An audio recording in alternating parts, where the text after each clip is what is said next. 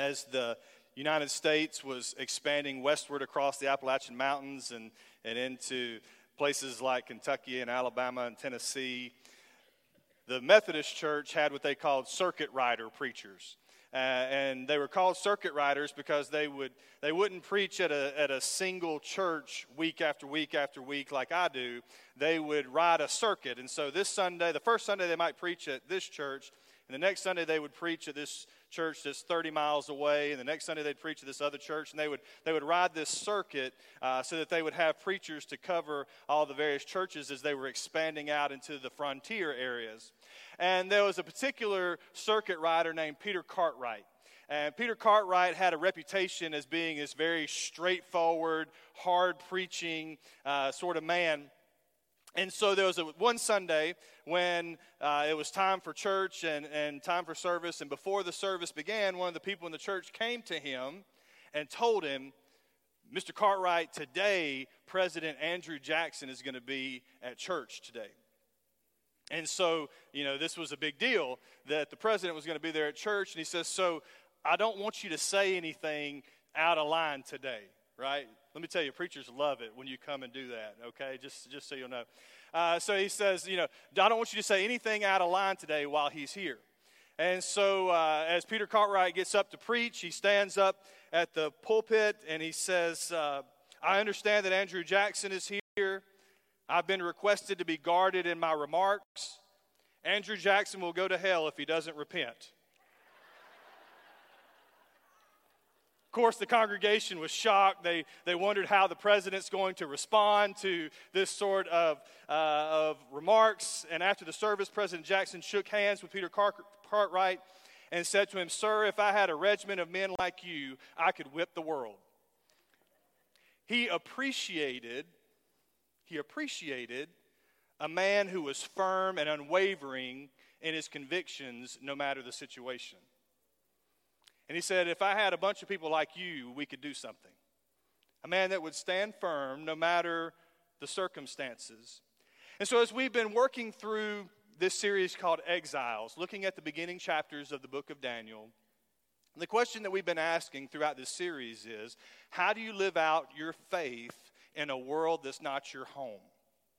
And today, what we're going to see as we move into Daniel chapter 6 is that we can live out our faith in a world that's not our home by striving for holiness in persecution. So, if you have your Bibles today, I'd ask you stand in honor of God's word. If you're able, we're going to be in Daniel chapter 6, a story that you might remember from when you were a child. Daniel chapter 6, and we're going to be in verse 16. Daniel chapter 6, verse 16, the word of God says So the king gave the order, and they brought Daniel and threw him into the lion's den.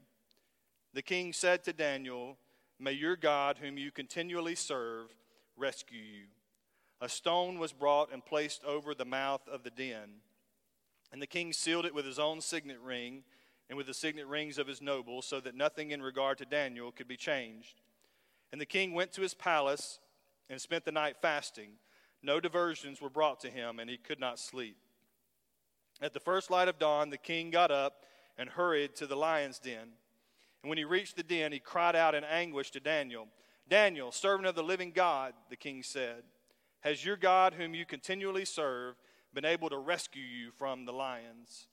Then Daniel spoke with the king May the king live forever. My God sent his angel and shut the lions' mouths and they haven't harmed me, for I was found innocent before him, and also before you, your majesty, I have not done harm. The king was overjoyed and gave orders to take Daniel out of the den. And when Daniel was brought up from the den, he was found to be unharmed, for he trusted in his God. Thank you. You may be seated this morning.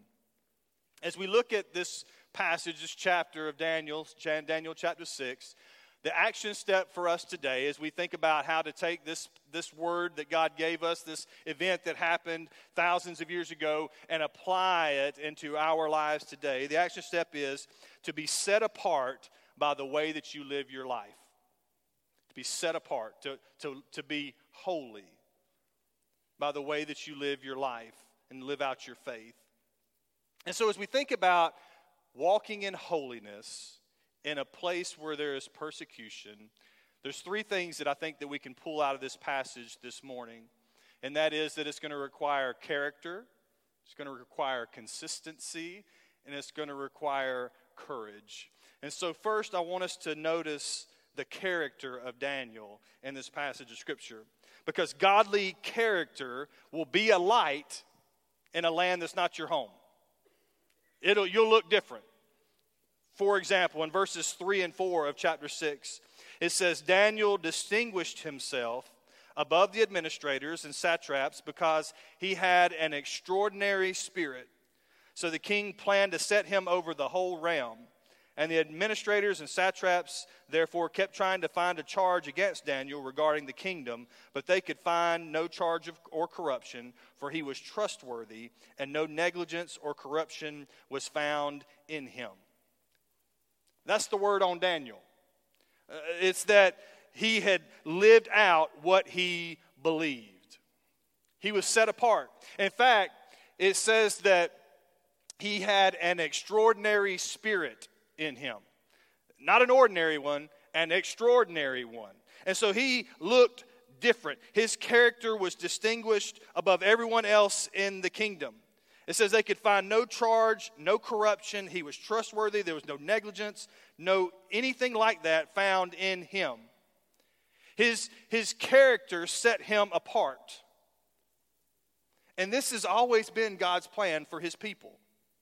When he set apart Israel as his, as his own people, it was so that they would be set apart as a light to the surrounding peoples in Genesis chapter 12, verses 2 and 3, when God made this promise to Abram, he says, I will make you into a great nation. I will bless you. I will make your name great, and you will be a blessing. I'll bless those who bless you. I'll curse anyone who treats you with contempt, and all the peoples on earth will be blessed through you. And this promise was realized when one came who was Abraham's seed that would that would be the fulfillment of God's word.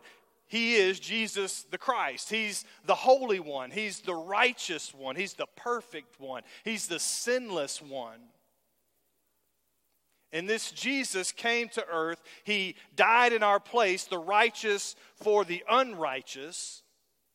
And we can be made holy and we can be made righteous through faith in Him. Romans chapter 4, verse 16, Paul tells us this is why the promise is by faith, so that it would be according to God's grace, to guarantee it to all the descendants, not only to those who are of the law, but also to those who are of Abraham's faith. He is the father of us all. So that, that promise that God made to Abraham back in Genesis chapter 12 was realized in Jesus, who came from the line of Abraham and who comes to give us righteousness and to bless us through his life and through his death and through his resurrection. And so, as we put our faith in Jesus, the Bible tells us that we can be forgiven of our sins and that we are granted the righteousness of Christ. That we are clothed in the righteousness of Christ. That He places His very Holy Spirit inside of our hearts, and we are filled with His Holy Spirit and empowered by His Holy Spirit to walk in holiness, to walk in righteousness. Ephesians chapter 4, verse 20, Paul says, That's not how you came to know Christ, assuming you heard about him and were taught by him, as the truth is in Jesus, to take off your former way of life, the old self that's corrupted by deceitful desires, and to be renewed in the spirit of your minds, to put on the new self the one that's created according to God's likeness in righteousness and purity of the truth. And so as we as we trust in Christ for salvation, that old self dies and is buried, is put away, the one that's filled with deceitful desires and corruption. He says, and you put on a new self. We're made new in Christ. And this newness is found in the likeness of God, and it's one of, of righteousness and of purity and the truth. And so, as we follow after the, the Word of God and we, we seek the will of God, we then will be set apart from the world around us. In fact, in this passage, when the enemies of Daniel sought to bring a charge against him, it says that they couldn't. They couldn't find anything to, to accuse him of. Because he was so faithful in the way that he lived. You know, this wasn't just, just a, a really good day for Daniel. You know, it wasn't like he just tried real hard one day. This is the way that he was, this is the way that he lived. And that's what character is. Character is when what's on the inside matches what's on the outside, right? Character is when what's on the inside matches what's on the outside. And so sometimes we have to do some examination of the inside to try to match to, so that, that what's on the outside will become what we want it to be, right? David Brooks, in his book, The Road to Character, says We live in a culture that teaches us to promote and advertise ourselves, to master skills required for success, but that gives us little encouragement to humility and honest self confrontation, which are necessary for building character. That honest self confrontation. That's what a lot of us do here at this time of year, right? At the new year, is a little bit of honest self confrontation. We look ourselves in the mirror and maybe we don't like what you see. And so, as you honestly examine your own heart and life, as you pray for holy character in your life, as you listen to the conviction of the Holy Spirit who is correcting us and reproving us, the Bible says that that ought to produce in us repentance and will produce godly character in our lives. Because when what we do doesn't match God's word, then there needs to be repentance. When we begin to look at our lives and, and, and the, the actions of our lives, the thoughts of our lives, the, the desires of our hearts, and if what we find there isn't matched up with what God's word says, then what we do is we repent of those things. We acknowledge them as sinful and we put them away and we pursue the Lord. We pursue holiness. And so, as you look at your life and you begin this new year, there might be things in your life that need to change. There may be things that you've been sort of putting off for a while. Well, it's time to quit putting it off. It's time to, to do something. It's time for change. And just like Daniel, your life will then be a witness to those that are around you. I mean, everybody, all the other leaders in Babylon knew about Daniel. They knew who he was, they knew his character, they knew how he lived. And your life is a witness just like that in your neighborhood, at your school, at your workplace, around the people that you interact with. Hebrews chapter 12, verse 14 the Bible says, pursue peace with everyone and holiness. Listen to this. Without it, no one will see the Lord. Did you hear that? As we pursue peace with everyone and holiness, because without that, they won't see the Lord. Why is that? Because your life is a witness. Your life is a witness. And so your character is going to stand as a testimony to the God that we serve. And so people are going to see your life and say, there's something different about her. There's something different about him and the way that he lives. In fact, if it doesn't look different from the rest of the world, then something's wrong. That's the question that we've been asking all throughout this series is how do you live out your faith in a world that's not your home? Well, here's the deal if you don't look any different from the world, then the world is your home. We're assuming that the world's not your home. But if you don't look any different from the world, then the world is your home. James tells us in James chapter 2 verse 18, someone will say, "You have faith and I have works." He says, "Show me your faith without works and I will show you faith by my works." He says, My works will be a testimony to my faith. The way that I live will be a witness of the faith that I have in God. And so your godly character will be a light in a land that's not your home. And so as we're going to, to walk in holiness in the midst of persecution, it's going to require character in us. But the second thing that we see in this passage is that it's going to require consistency from us. Consistency. Godly consistency is going to prove that God is at work in your heart in a land that's not your home. as you do it day after day and week after week and month after month and year after year. Look what happens in verse 10. When Daniel learned that the document had been signed, he went into his house, and the windows in its upstairs room opened toward Jerusalem. And three times a day he got down on his knees and prayed and gave thanks to his God, just as he had done before. Just as he had done before. Right. so the, the story here is the, the satraps and the, the other leaders are jealous of Daniel because he was a man of extraordinary spirit and, and the king wanted to put him over the whole realm. And so they wanted to figure out how to, how to get Daniel out of the way, how to trap Daniel. And they, they're thinking about how are they going to do this. And they said, here's what we'll do. We'll get the king to enact a law that if you pray to anybody else besides him, that you're going to get thrown into the lion's den. That's what, that was what they came up with. And so it says here in verse 10 that when he, when he learned that this document had been signed by the king, what does he do? He goes to his house and he prays, just like he had done before. This was the consistent pattern of his life. And Daniel had developed these habits of worship and communion with God. Now, this is the time of the new year, and this is the time that we make resolutions.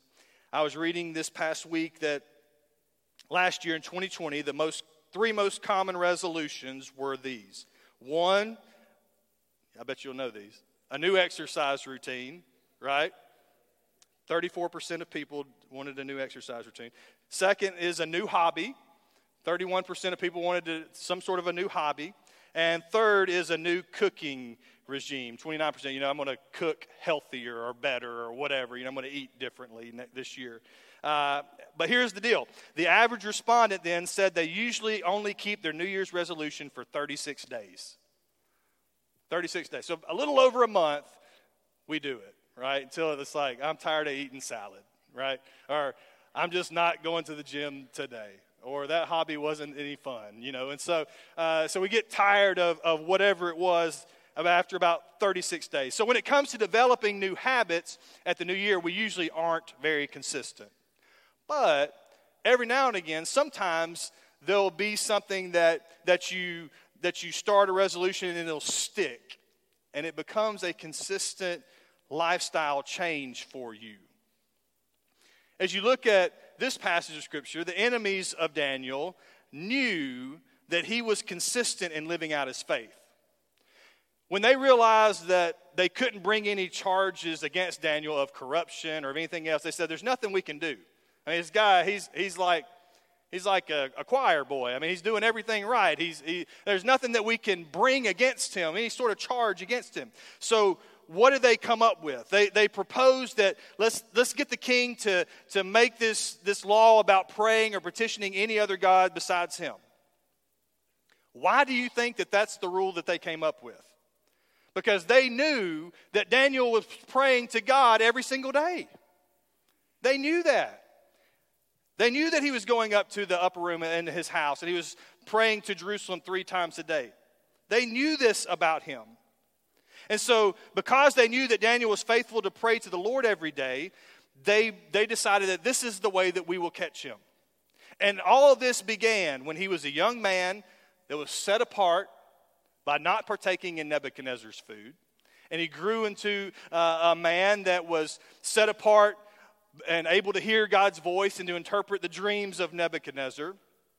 Now we're under King Darius, and he continues to maintain this life of devotion.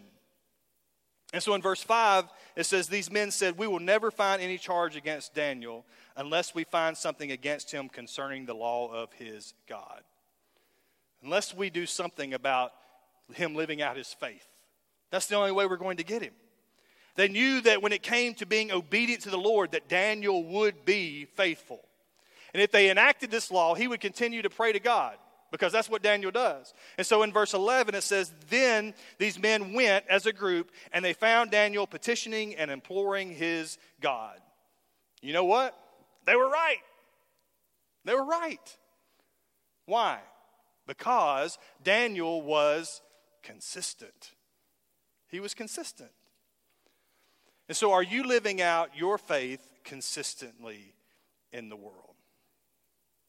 Do people know that you're going to do it? That you're going to walk with the Lord? That you're going to walk in obedience? How many times have you started to try to do daily devotions and a week later quit? How many times have you decided, I'm going to quit whatever this habit is, and a week or two later pick it back up again? We've done that, right? So, how is it that we become consistent? First, I think that real life change comes through the work of the Holy Spirit. Your willpower isn't going to do it, right? You putting down cigarettes, willpower only works so much. But if you'll pray for the Holy Spirit to do this work in you, the Holy Spirit can produce real change. 2 Corinthians chapter 7 verse 1 says, "So then, dear friends, since we have these promises, let us cleanse ourselves from every impurity of the flesh and spirit, bringing holiness to completion in the fear of God." Let us cleanse ourselves from everything from the fear of God, he says, by seeking him. And so you'll become consistent as we pray and seek God for inner change. But secondly, real, real life change is going to come through desire. Right? The, the Holy Spirit's going to do what the Holy Spirit does. He's going to work, but you need to want it in your life. You need to, to desire change. You must want a holy lifestyle more than you want sin. In Matthew chapter 5, verse 6, Jesus says, Blessed are those who hunger and thirst for righteousness, for they will be filled. says the Holy Spirit's going to do what he's supposed to do, but we have to want it also. He says, Those who, blessed will be those who hunger and thirst for righteousness, that, that, that want this within their heart. And then, thirdly, I believe that real life change comes through accountability. By having someone in your life that will hold you accountable. If you say to this person, I want to change this, and I want you to ask me about it, then you'll begin to see real consistency occur. A lot of us this time of year decide that we want to spend more time in God's Word this year.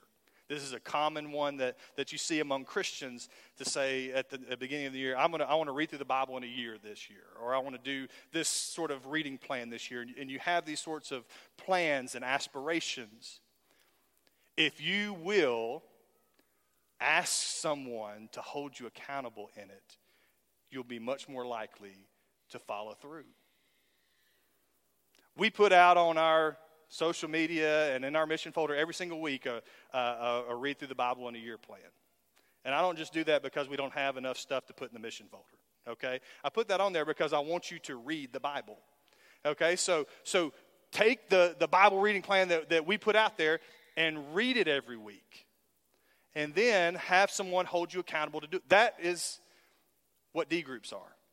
Right? If you go out into the the uh, hallway going out out of the atrium. There on the wall is the discipleship journey pathway, and the A group, and the B, and the C, and the D. The D group, the discipleship group, the whole point of that is to, is to have a group of three or four men, three or four women that will, that will hold one another accountable. To say, I want to read God's word this year, help me. I want to stop doing X this year, help me. And you hold one another accountable in those things. And godly consistency in our lives will prove that God is at work in a land that's not your home. And so you see here in Daniel's life that he had character, he had consistency, but the third thing that we see here is that he had courage. Godly courage will stand, will stand in holiness in a land that's not your home. Daniel continued to walk with the Lord even when he knew it might cost him. And it did. He was arrested. He was thrown into the lion's den. Uh, and and it, it, I mean, that's a certain death sentence, right? I mean, no one spends the night in the lion's den and doesn't die. Okay? I mean, that's, that's, what, that's what this is. It's a death sentence. And we know that, that Babylonian kings would have lions trapped and they would release them. They do sort of sport hunts and, and different things. In fact, this is a picture of an inscription from a king a few uh, years before uh, the passage that we're reading today, uh, where you see a picture of a lion that's being released out of a cage. And so uh, these are the sort of things that were, that were happening in those days.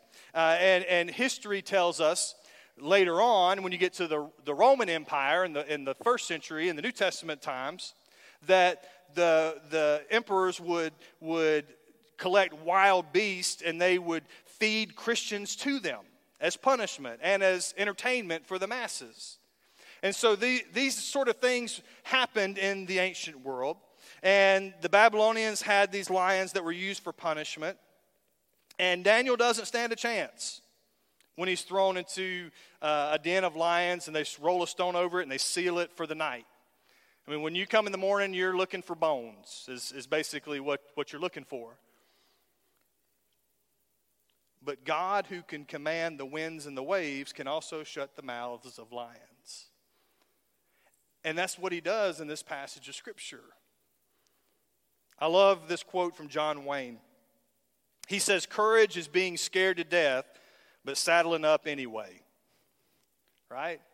It's, it's taking the step and following God even when it's scary. It's stepping out of the boat even when you don't see the whole picture. It's understanding that, that our life is really just about serving God. That's what it's about. Paul says this in Romans chapter 12, verses 1 and 2.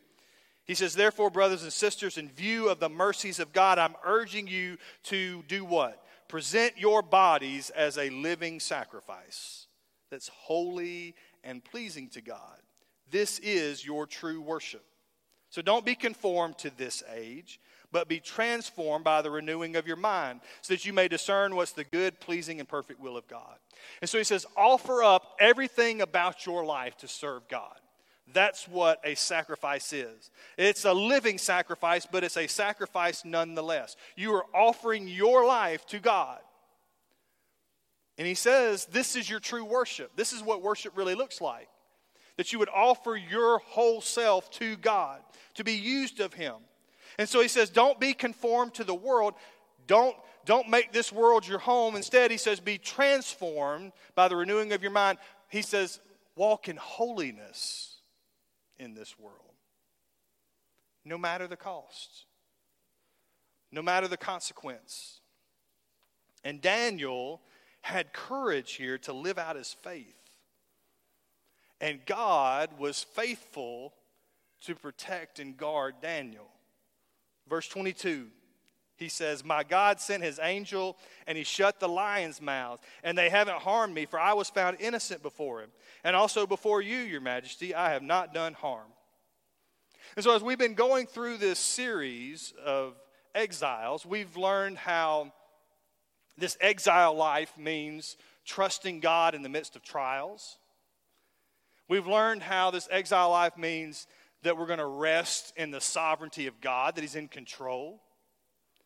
And that's exactly what Daniel's doing here. this, talk about trials. He's going to go spend the night in a lion's den. But he's resting in the fact that God is in control. In verse 23, it says, The king was overjoyed. He gave orders to take Daniel out of the den. And when Daniel was brought up from the den, he was found to be unharmed, for he trusted in his God. For he trusted in his God. You see, courage doesn't come from puffing out your chest and, and acting tough. Courage comes from a deep trust in an omnipotent God. When you have faith in God's salvation and you know where you are headed for eternity, then whom shall I fear? Right? I mean, that's what Daniel is saying here. Whom shall I fear? You are untouchable until God says it's time for you to come home. And so Daniel says, I am going to walk in courage. I'm going to walk and live out my faith no matter what. James Ah, he says that God brings men into deep waters not to drown them, but to cleanse them. So that means that when we are in those deep waters, stand firm in this dark world. Put on the full armor of God and stand against the schemes of the evil one.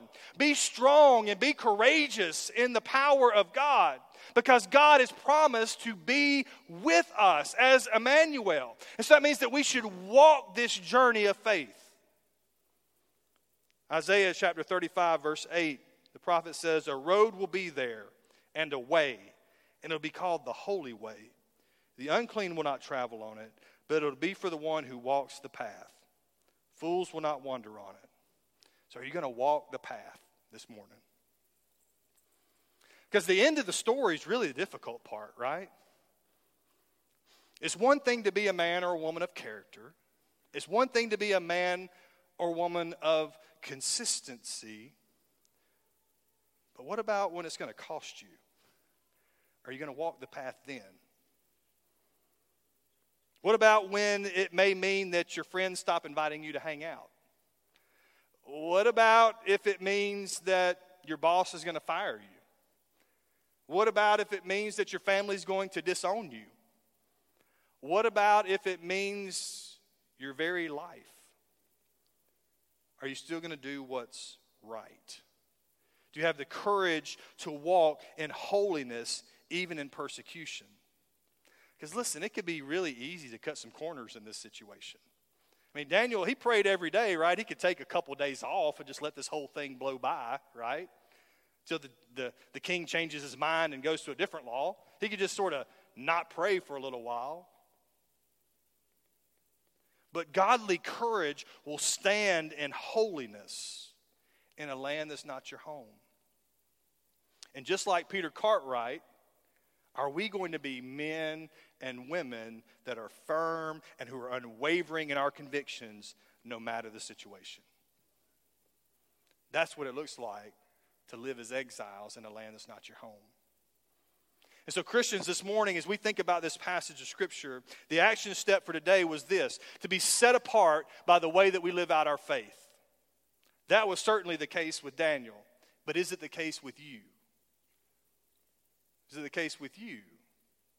That your life is set apart by the way that you live out your faith. So, are you striving for holiness as an exile? Is your walk one of character and one of consistency? one of courage. Maybe this week you set some resolutions about your walk with God that you want to aspire to for 2022. Maybe during this time of response, you want to come and, and commit those things to the Lord here at this altar. And say, God, I, I want to, to see some real change this year. I want, I want to live differently this year. There may be others here this morning that need to trust in Christ for salvation. We've been talking about looking differently, about living differently. And you realize that in your life that you don't. You realize in your heart that you don't see that. That your life is still one where you're choosing sin, where you're choosing your own way.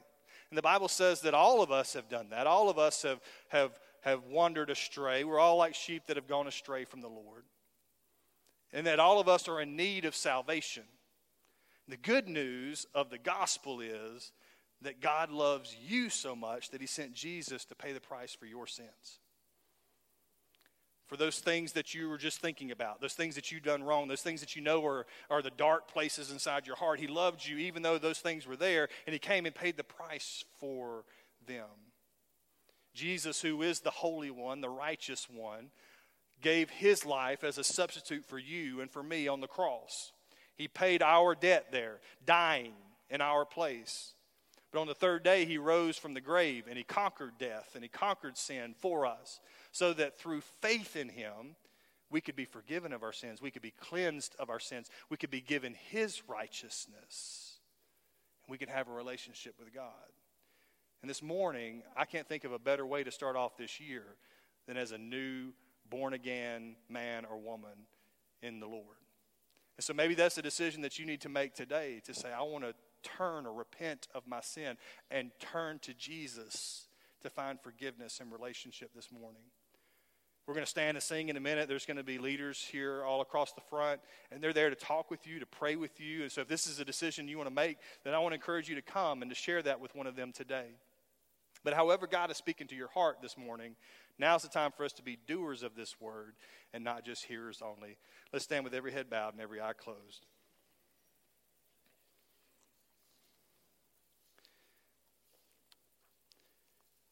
God, we thank you for the life of Daniel, for the example that we see of him in the Word.